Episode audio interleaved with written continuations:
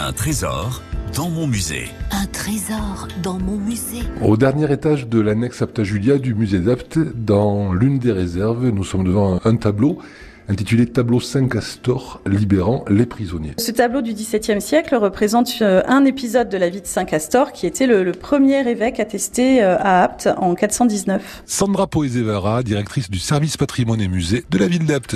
Un trésor. Un trésor. Dans mon musée.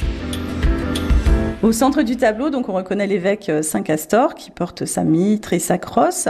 Et donc, il tend la main droite dans un geste de bénédiction vers un groupe de personnages qui sont agenouillés à ses pieds. Il est suivi par une procession religieuse. Et en arrière-plan, on reconnaît une tour munie de barreaux qui évoque une prison. Et les récits concernant la vie de St Castor, en fait, nous apportent des précisions sur cette scène. St Castor a délivré des prisonniers pour les faire assister aux cérémonies pascales, le juge ayant refusé de les libérer. L'évêque, suivi de son clergé, se rend en procession jusqu'aux portes de la prison pour prier, et les portes s'ouvrent et les chaînes des prisonniers tombent. Jusqu'en 1985, ce tableau était conservé dans la chapelle de l'hôpital d'Apt, ce qui est actuellement la chapelle dite baroque du Conservatoire intercommunal de musique. L'hôpital de la ville, en fait, a également longtemps été placé sous le vocable de St Castor. Et si on regarde cette peinture, on note qu'elle a encore, malgré sa restauration, la présence de plusieurs petits trous sur le corps du saint, sur son vêtement.